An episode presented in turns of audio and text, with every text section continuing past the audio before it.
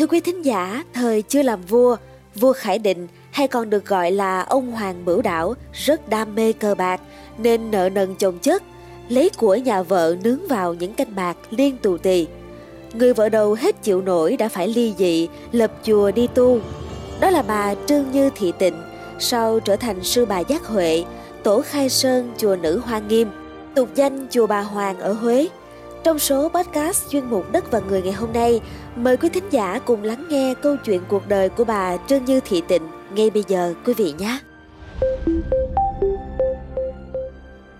Thưa quý vị, vào đầu năm 1889, vua Đồng Khánh băng hà khi hoàng tử Bửu Đảo chưa đầy 4 tuổi. Hoàng tử Bửu Lân, con trai vua Dục Đức, được chọn kế vị, lấy niên hiệu Thành Thái.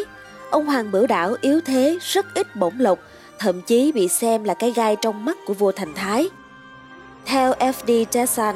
Trong bài báo về vua Khải Định công bố ở Pháp năm 1922, vua Thành Thái còn cấm cửa không cho bửu đảo vào cung và không bỏ qua một dịp hà hiếp nào.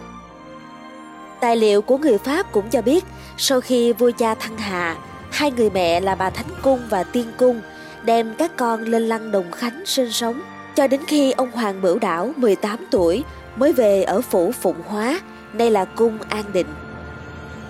Ông được kể rất đam mê bài bạc. Tập tài liệu lưu truyền nội bộ một ngôi phủ ở Huế cho biết máu đam mê bài bạc ấy ảnh hưởng bởi người mẹ đẻ Dương Thị Thục rằng ông thường qua vấn an mẹ và ở lại đánh bài.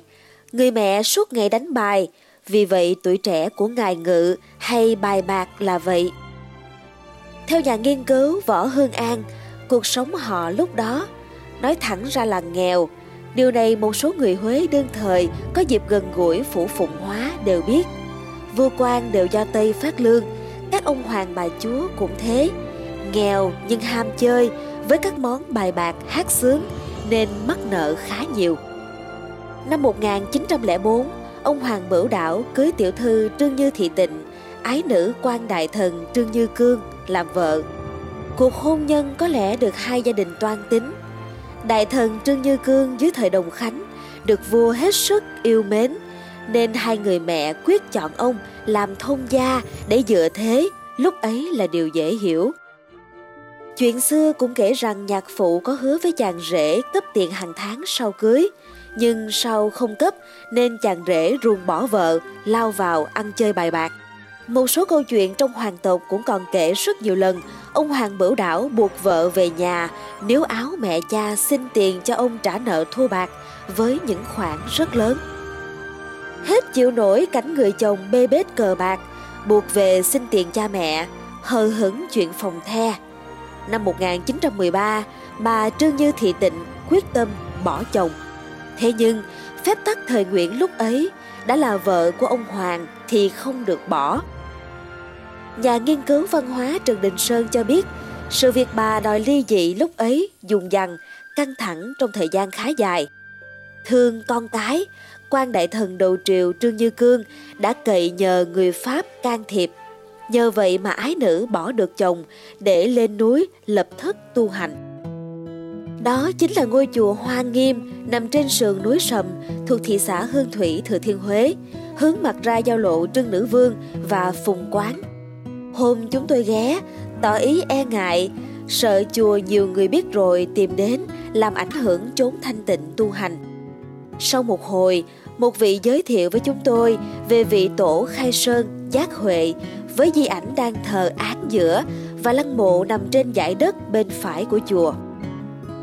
Vị này giải thích rằng sư bà từng là vợ của vua Khải Định nên người ta thường gọi là bà Hoàng, gọi luôn tên chùa Ni là chùa bà Hoàng. Cái khe trước mặt chùa cũng gọi là khe bà Hoàng. Thực ra khi khai sơn, sư bà đặt tên là Hoa Nghiêm Cát, một cái cốc nhỏ thôi, sau xây lớn lên nên mới đặt là chùa Hoa Nghiêm. Sư bà Giác Huệ hồi còn tiểu thư học rộng, hiểu nhiều, rất giỏi văn chương thơ phú. Một người bạn tri kỷ thường xuyên sướng họa rất tương đắc với bà, chính là nữ sĩ Đạm Phương. Theo nhà nghiên cứu văn hóa Trần Đình Sơn, sau khi bạn quyết chí từ bỏ vinh hoa phú quý xuất gia, nữ sĩ Đạm Phương làm bài trường Thiên Lục Bát gửi tặng với lời lẽ rất chân tình, cảm động. mai gầy liễu ốm vì sương chạnh lòng nhớ bạn xót thương bàn hoàng. Tất lòng đòi đoạn ngổn ngang người đà hạt nội mây ngàn về đâu. Mưa tuôn gió thảm lây sầu nỗi tìm có thấu tình nhau chăng là? Cũng có thuyết cho rằng năm 1916, tức 3 năm sau ngày ly dị, Phụng Hóa Công lên ngôi lấy niên hiệu Khải Định. Nhà vua nghĩ đến tình xưa đã sai người lên Hoa Nghiêm Cát gặp vợ cũ nói ý định muốn rước về cung làm đệ nhất giai phi, sau đó sẽ tiếp tục được tôn phong làm hoàng quý phi, nhưng bà một mực từ chối.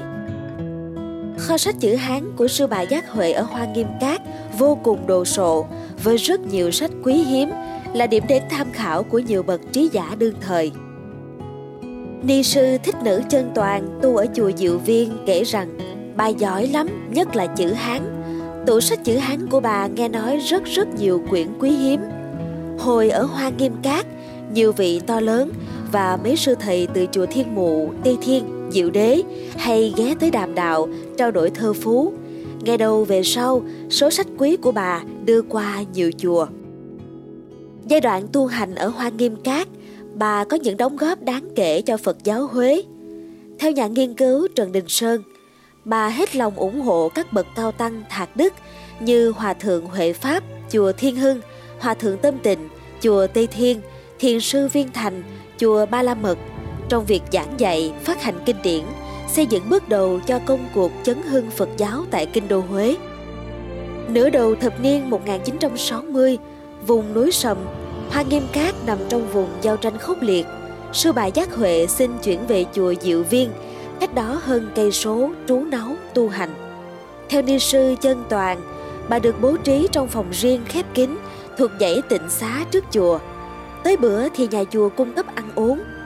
Những năm cuối, bà không còn kinh kệ vì điếc đặc. Ni sư chân toàn kể, bà điếc dữ lắm, ai cần việc chi là bà ra dấu viết chữ.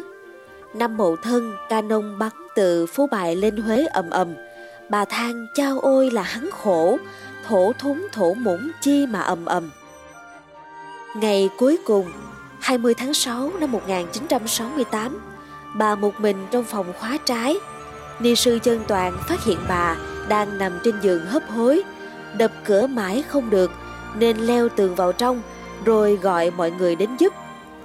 Nhà chùa tổ chức tang lễ xong, nhờ sư trụ trì chùa Diệu Đế thuê chiếc xe cùng mấy người nữa vượt đạn bom trở về Hoa Nghiêm Cát an táng trong lòng tháp đã xây từ trước.